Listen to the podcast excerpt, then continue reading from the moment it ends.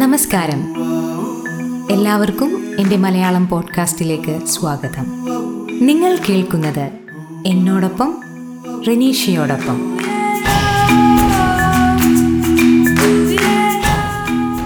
രണ്ടാഴ്ച മുൻപ് എൻ്റെ ഫ്രണ്ട്സുമായിട്ട് ഒരു സൂം മീറ്റിംഗ് ഉണ്ടായിരുന്നു. MCAക്ക് ഞങ്ങൾ ഒരുമിച്ച് പഠിച്ചവരാണ്.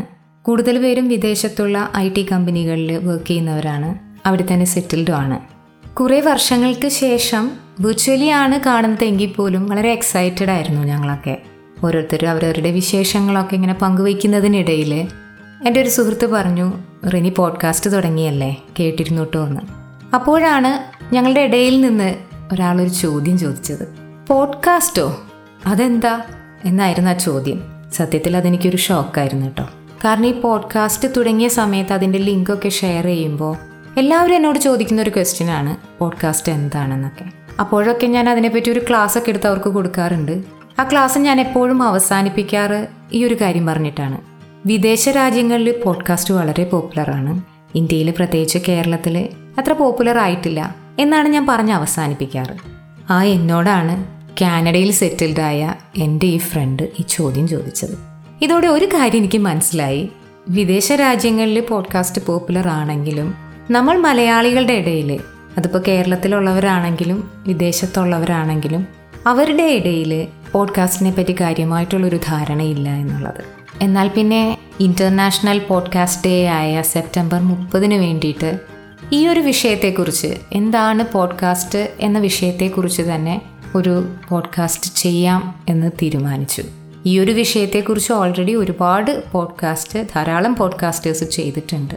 എങ്കിലും പോഡ്കാസ്റ്റ് എന്നതിനെ പറ്റിയൊരു അവെയർനെസ് എല്ലാവരിലും കൊണ്ടുവരാനായിട്ട് ഞാനും എൻ്റെ ഈ ഒരു എപ്പിസോഡ് വഴി ശ്രമിക്കുകയാണ്.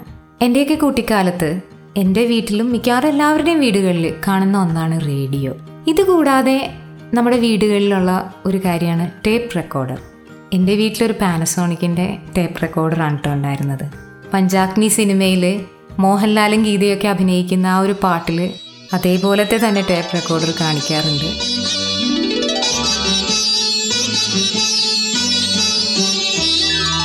സാഗരങ്ങളെ ഇപ്പോഴും ആ പാട്ട് കാണുമ്പോൾ എനിക്കൊരു നൊസ്റ്റാൾജിയൊക്കെ തോന്നാറുണ്ട്. അപ്പോൾ ഈ റേഡിയോയും ടേപ്പ് റെക്കോർഡറും ഒക്കെ എൻ്റെ വീട്ടിൽ അന്നത്തെ കാലത്ത് ഹോളിലാണ് വെക്കുക, എല്ലാവർക്കും കേൾക്കാൻ പാകത്തിന്. ഇത് ഓൺ ചെയ്ത് കഴിഞ്ഞാൽ പിന്നെ ആരും വലിയ ശബ്ദമൊന്നും ഉണ്ടാക്കില്ല. റേഡിയോയിലെ പാട്ടൊക്കെ കേട്ട്, ടേപ്പ് റെക്കോർഡറിലെ പാട്ടൊക്കെ കേട്ടിരിക്കാറാണ് പതിവ്. പിന്നീട് നമ്മുടെ ഇടയിലോട്ട് വന്ന ഒരു മാധ്യമമാണ് TV. ആദ്യം വന്നത് ബ്ലാക്ക് ആൻഡ് വൈറ്റ് TV ആണ്, പിന്നീട് കളർ TV വന്നു. അപ്പോൾ ഈ TV വന്നതോടുകൂടി എൻ്റെ വീട്ടിൽ മെയിൻ സ്ഥലത്തിരുന്ന റേഡിയോയുടെ സ്ഥാനം അടുക്കളയിലോട്ട് മാറി. അമ്മയായി പിന്നെ ഈ റേഡിയോയുടെ ഒരു സ്ഥിരം ശ്രോതാവ്. അമ്മ രാവിലെ അടുക്കള കയറുമ്പോൾ തന്നെ റേഡിയോ ഓൺ ചെയ്യും. അതിലെ ഓരോ പ്രോഗ്രാമിനനുസരിച്ചിട്ടാണ് അമ്മ അമ്മയുടെ രാവിലത്തെ കാര്യങ്ങളൊക്കെ ചെയ്തുകൊണ്ടിരുന്നത്. ഞങ്ങളെ സ്കൂളിൽ വിടുന്നതും അമ്മ ജോലിക്ക് പോകുന്നതും എല്ലാം ആ റേഡിയോയിലെ പ്രോഗ്രാംസിനനുസരിച്ചിട്ട്, നമ്മൾ അലാറം വെക്കുന്നത് പോലെ അമ്മ അതിനനുസരിച്ചിട്ട് ചെയ്തുകൊണ്ടിരുന്നത്. ഈ കളർ TV ആദ്യകാലത്ത് ഉണ്ടായിരുന്നെങ്കിലും ഒരുപാട് ചാനൽസ് ഒന്നും നമുക്ക് കാണാനുണ്ടായിരുന്നില്ല. ദൂരദർശൻ മാത്രമാണ് നമ്മൾ കണ്ടുകൊണ്ടിരുന്നതല്ലേ. വീക്കെൻഡ്സിലൊക്കെ മലയാളം സിനിമകൾ വരും, അത് കാണാൻ വേണ്ടി ഒരാഴ്ച കാത്തിരിക്കാറുണ്ട് നമ്മൾ. അങ്ങനെ ദൂരദർശൻ മാത്രം കിട്ടിക്കൊണ്ടിരുന്ന നമ്മുടെ TV കേബിൾ കണക്ഷൻ വന്നതോടുകൂടി കൂടുതൽ ചാനലുകൾ കിട്ടാൻ തുടങ്ങി. അപ്പോഴും എൻ്റെ വീട്ടിലെ റേഡിയോ അടുക്കളയിൽ തന്നെയായിരുന്നു കേട്ടോ. അമ്മ അത് സ്ഥിരമായിട്ട് അപ്പോഴും കേട്ടുകൊണ്ടിരുന്നു.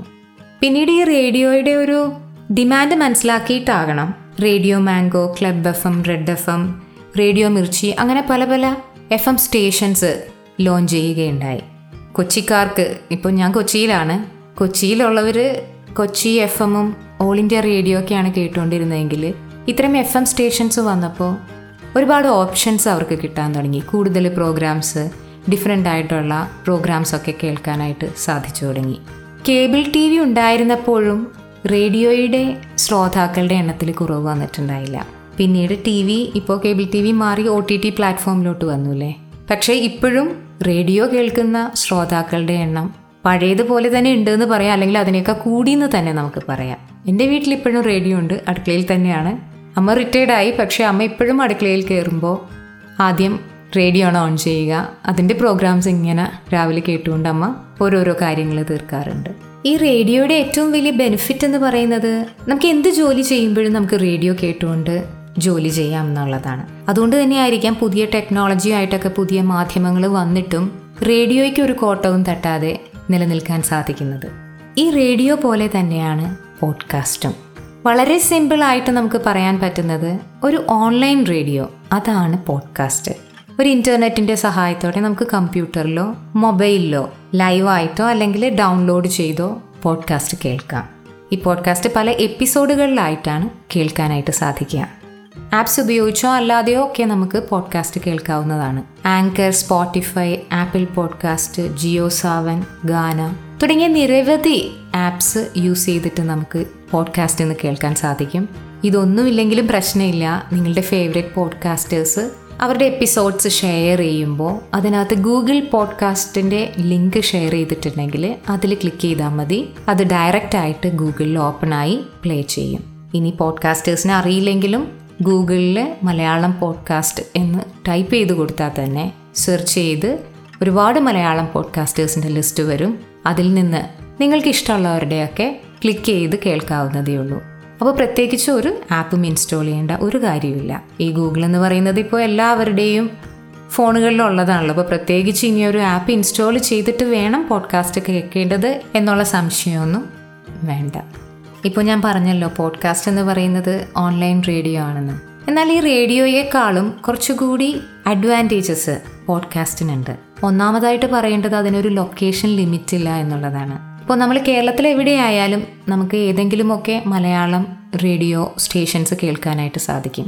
എന്നാൽ കേരളത്തിന് പുറത്തു പോകുമ്പോൾ പലപ്പോഴും നമുക്ക് റേഡിയോ കേൾക്കാനായിട്ടൊക്കെ ഉള്ളൊരു ആഗ്രഹം തോന്നാറുണ്ട്. ഇപ്പോൾ ഞാൻ ചെന്നൈയിൽ കുറേ നാളുണ്ടായിരുന്നു. അപ്പോഴൊക്കെ അവിടുത്തെ റേഡിയോ മിർച്ചി തമിഴൊക്കെ കേൾക്കുമ്പോൾ എനിക്ക് മലയാളം കേട്ടിരുന്നെങ്കിൽ എന്നൊക്കെ ഒരാഗ്രഹം അന്നത്തെ കാലത്ത് വല്ലാതെ ഉണ്ടായിരുന്നു. അങ്ങനെയുള്ളവർക്ക് പോഡ്കാസ്റ്റ് വലിയൊരു അനുഗ്രഹമാണ്. ലോകത്തിൻ്റെ ഏത് ഭാഗത്ത് നിന്നാലും നിങ്ങൾക്ക് നിങ്ങളുടെ മാതൃഭാഷയിൽ പോഡ്കാസ്റ്റ് കേൾക്കാൻ സാധിക്കും. രണ്ടാമത്തെ കാര്യം എന്ന് പറയുന്നത് നമുക്ക് ഏത് വർക്ക് ചെയ്യുമ്പോഴും റേഡിയോയെ പോലെ തന്നെ പോഡ്കാസ്റ്റ് കേൾക്കാം. എന്നാൽ റേഡിയോയ്ക്ക് ഇല്ലാത്ത ഒരു ഗുണം കൂടി പോഡ്കാസ്റ്റിനുണ്ട്.